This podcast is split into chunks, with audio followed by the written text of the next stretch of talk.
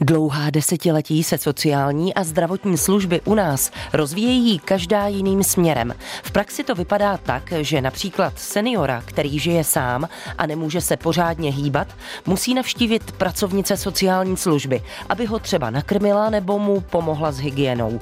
Pro zdravotní ošetření ale musí přijet zdravotní sestra. Je to citlivé téma pro všechny, kteří pracují jak ve zdravotních, tak v sociálních službách. A tak mu věnujeme i dnešní debatu debatu Vertikály. Ze studia Českého rozhlasu Plus zdraví Naděžda Hávová. Vertikála.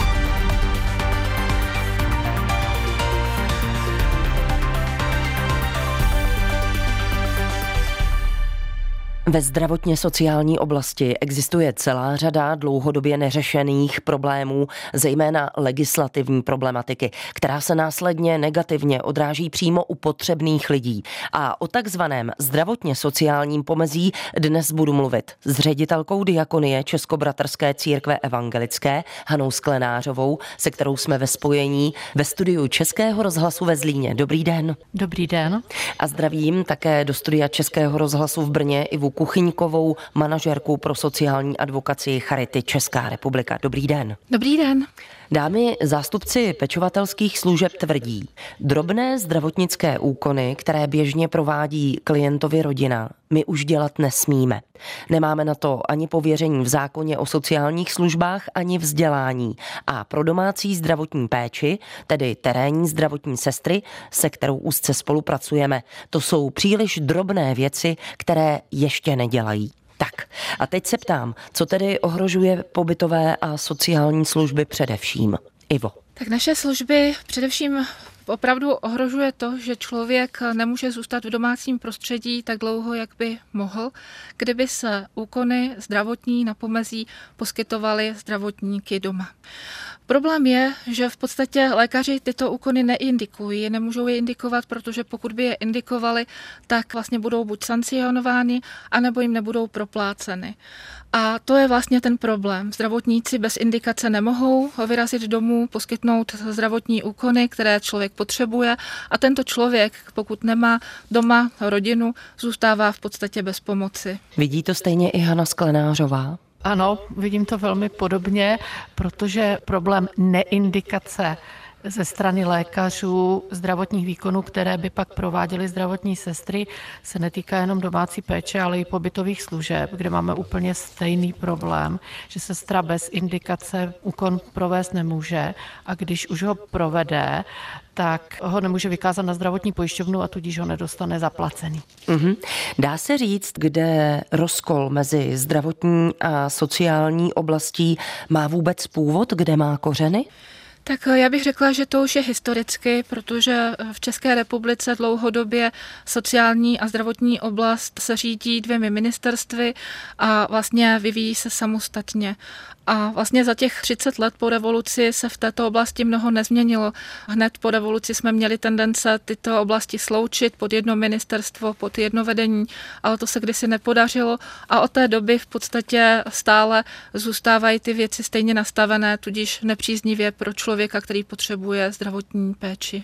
Takže dáli se to tak říct, ty kořeny jsou ještě někde před rokem 1989, nebo tehdy nic jako domácí péče vlastně vůbec neexistovalo? paní Sklenářová? Já si myslím, že tehdy nic jako domácí péče neexistovalo. To, co existovalo, je, že dokázali některé zdravotní sestry od praktických lékařů do domácností, ale jako systém domácí péče podle mého neexistoval. Ale já ještě vidím tu zásadní příčinu v tom, že podle mě jde vždycky jenom o peníze. že se vlastně ministerstva dohadují, kdo by potom co platil a to, že nejsou spojená v jedno, to jenom umocňuje, ale podle mě ten základ všech problémů je, že tvrdí, že nejsou peníze. Podle mě je v systému peněz dost, jenom s nimi neumíme zacházet a neumíme je rozdělovat. A jak byste to viděla? Jak by se peníze měly lépe a účelně přerozdělovat? Jaký je váš návrh? To je dobrá otázka, já to takhle úplně na první dobrou odpovědět neumím, protože záleží, o čem bychom se bavili jestli o sociálních službách nebo o zdravotních výkonech.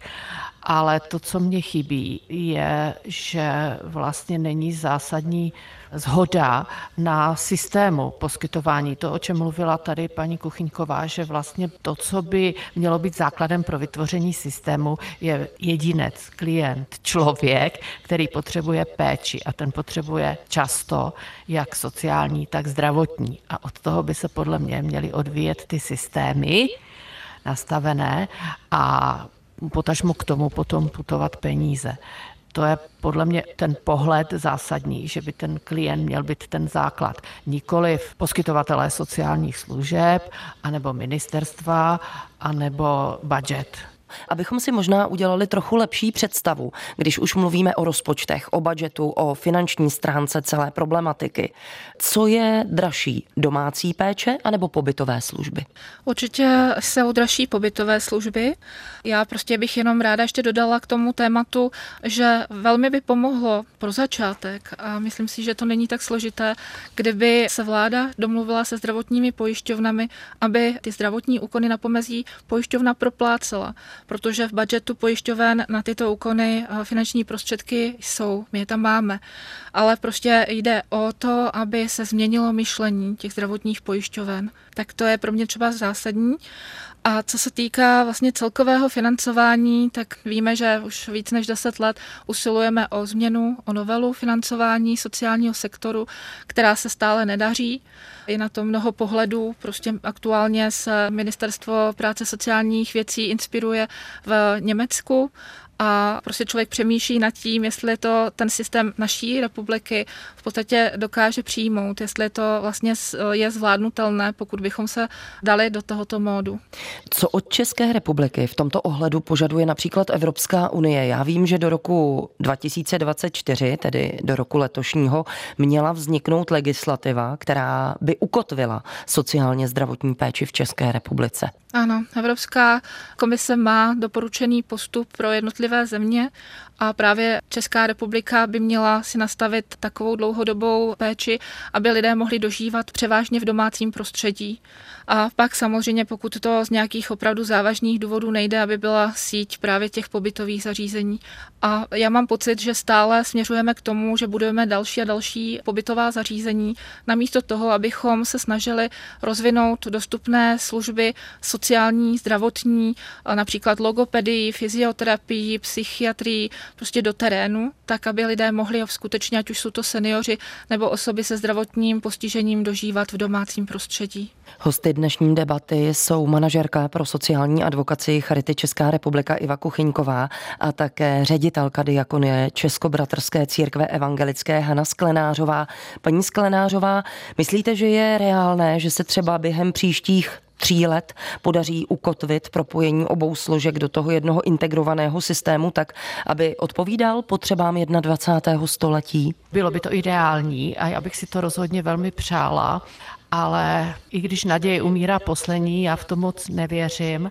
Teď je na stole novela zákona o sociálních službách a nějaké drobné úpravy ve vazbě na tuto novelu v zákoně o zdravotních službách a o veřejném zdravotním pojištění a tam se sice něco jako sociálně zdravotní péče zakotvuje, částečně se i takhle nazývá, a trošku se o ní mluví, tak já si myslím, že tohle je jenom chabý pokus o to, nějak se pokusit zakotvit legislativně něco, co zatím neprošlo, protože byl už několikrát na stole zákon o dlouhodobé péči a nikdy nedopadl, neprošel. A myslím si, že tohle je první vlaštovka, která má přinést trošku jiný způsob uvažování ale neřeší to tu problematiku propojení a taky ve smyslu toho, o čem jsme už předtím mluvili, že klient by měl být na prvním místě a klient by měl dostávat tu službu tak, aniž by trpěl. Posloucháte Vertikálu. Aktuality, reportáže a rozhovory z duchovního světa, doplněné debatou o věcech mezi nebem a zemí. Poslechnout si je můžete také na webu plus.rozhlas.cz aplikaci Můj rozhlas a v dalších podcastových aplikacích. A stále jsme ve spojení s ředitelkou diakonie Českobratrské církve evangelické Hanou Sklenářovou a Ivou Kuchyňkovou, manažerkou pro sociální advokaci Charity Česká republika.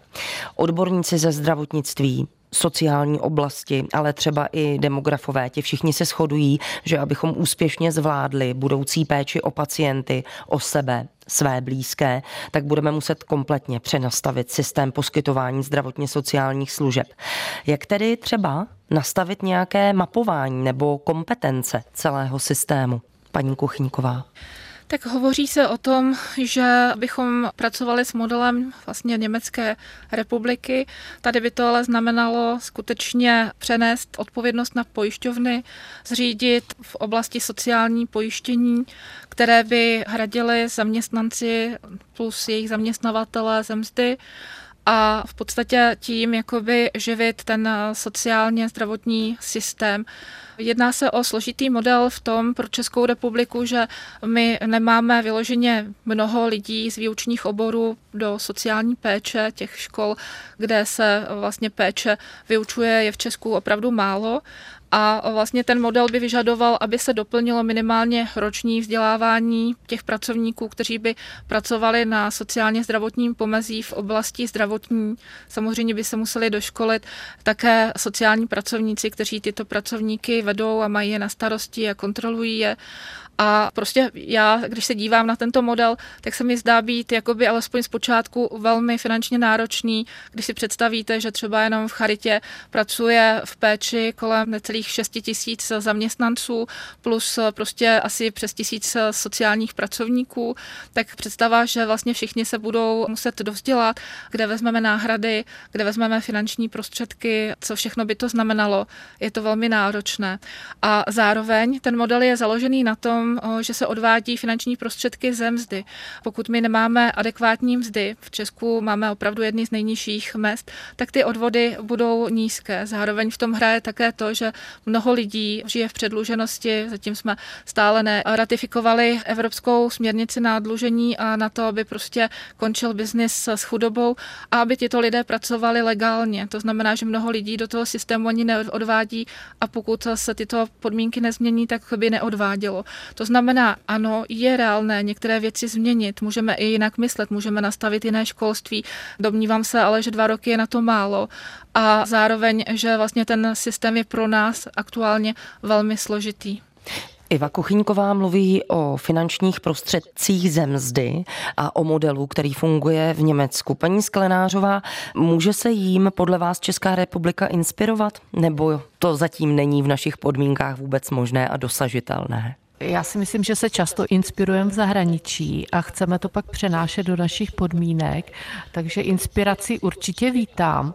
Já bych ale, co se týče modelu a na vaši otázku ohledně mapování potřeb, viděla trošku jednodušší způsob, o kterém už kdysi dřív tady mluvil i pan doktor Kalvach, a možná i nějaké pokusy o zakotvení do legislativy z hlediska dlouhodobé péče tady už byly a jak jsem říkala, neprošly. A to je odpovědnost, která byla na koordinátorce, na osobě, která byla na ORPčkách, na obcích a mapovala vlastně potřeby v rámci určitého území. Mhm, čili a, zohlednění regionálnosti?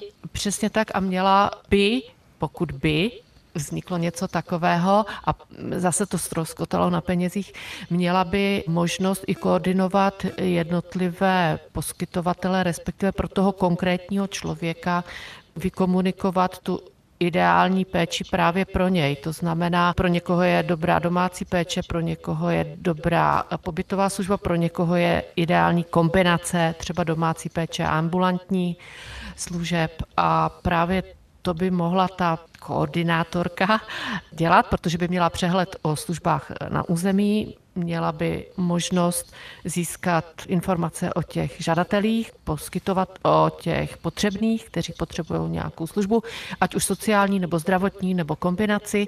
A podle mě ta regionalita, to, že by ten člověk byl blízko těm občanům, kteří by pomoc potřebovali, by byla podle mého názoru nejefektivnější, ale zase je tam ta otázka, kdo by to zaplatil ale myslím si, že by to bylo mnohem méně nákladné. Mm-hmm.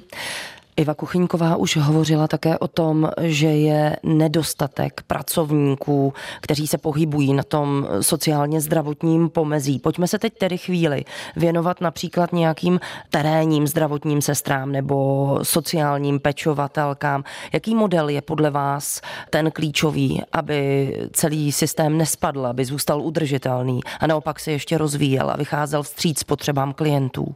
Tak já se domnívám, že potřebujeme uh, jakoby multitýmy, kde vlastně budou zařazení jak zdravotníci, tak pracovníci v přímé práci, kde bude spolupráce i s dalšími profesemi. Já už jsem mluvila o tom, že třeba mnoho lidí po mrtvičce potřebuje logopeda a vlastně vůbec s nimi nikdo nepracuje, potřebuje fyzioterapeuta a v podstatě ne vždycky jsou dosti to odborníci dostupní. Jsou tam i další profese, které bychom potřebovali, jako je psychiatr i v terénu. Myslím si, že budoucnost je v tom, aby ty týmy prostě byly opravdu složené z odborníků a na základě potřeb toho jednotlivce, toho člověka přímo v tom domácím prostředí, případně, když to nejde v domácím prostředí, tak v pobytovce mohli prostě opravdu poskytnout tu službu na míru. On se zvyšuje věk dožití, ale v souvislosti s tím také úměrně neroste produktivní věk ani zdravotní zdatnost. Znamená to tedy, že v budoucnu bude lidí závislých na pomoci ještě přibývat. Ta péče bude nepochybně náročnější. Zvládne potom státní rozpočet sociální služby formou dotací třeba za 30 let ufinancovat, paní Sklenářová? Tak to se můžeme jenom domnívat. Já myslím, že bude opravdu velký tlak na peníze a že bude větší regulace ze strany státu i ze strany zdravotních pojišťovek směrem k poskytovatelům a taky si myslím, že bude potřeba většího podílu klientů či pacientů samotných, myslím finančního podílu na celkovém tom systému péče, protože jinak si myslím, že se to financovat nedá. Zdravotní pojišťovny by tedy třeba v budoucnu mohly hradit nejenom zdravotní péči, ale právě i sociální služby. Zdravotní a sociální péče by se tak možná lépe doplňovaly. Sociální podporou by se dalo předejít zvýšeným nákladům za léčbu. Vysvětlují si to takhle správně? Já si myslím, že ano. Určitě si myslím, že jedna z těch možností, jak řešit eh, situaci, je pojištění v sociální oblasti, které by vlastně cílilo právě na poskytované sociální služby, kde by byly zrovna tak, jak ve zdravotnictví, jakoby proplácené ty úkony sociální péče. Určitě je dobré prostě také motivovat a mít nějakou podporu, kterou aktuálně nemáme pro pečující rodiny, pro ty, kteří pečují v domácím prostředí. Je potřeba je podpořit, některé věci jim vysvětlovat, prostě zeschopňovat je ve chvíli, kdy vlastně přijdou do situace, že se mají starat o člověka, který leží na lůžku a potřebuje pomoc. A domnívám se také, že eh, samozřejmě i tak bude potřeba, aby nějak ten rozpočet byl i dofinancován právě s eh, dotací ministerstev, protože jenom eh, co se týká pojištění, tak to půjde samozřejmě na mzdy těch, kteří budou poskytovat služby, ale máme tady také další provozní náklady nebo investice, které se opakovaně při řízení takových sociálních nebo zdravotních služeb vyskytují. Jsou to i auta, kterými se je potřeba dopravit ke klientům a další. Takže vlastně je potřeba opravdu, aby to financování bylo pak složeno z více zdrojů, nebylo to prostě jenom zase hurá pojištění a vlastně všechno se uhradí z toho, ale aby prostě opravdu to krytí bylo více zdrojové, to je za mě. A podle Hany Sklenářové zvýší se s jednocením gestce zdravotních pojišťoven v oblasti sociálních i zdravotních služeb efektivita poskytování obou typů služeb? Mohlo by to tak být, ano. A rozhodně bych to uvítala, protože si myslím, že pokud je něco pod jednou gestcí, tak se dá eh, lépe s tím taky hospodařit.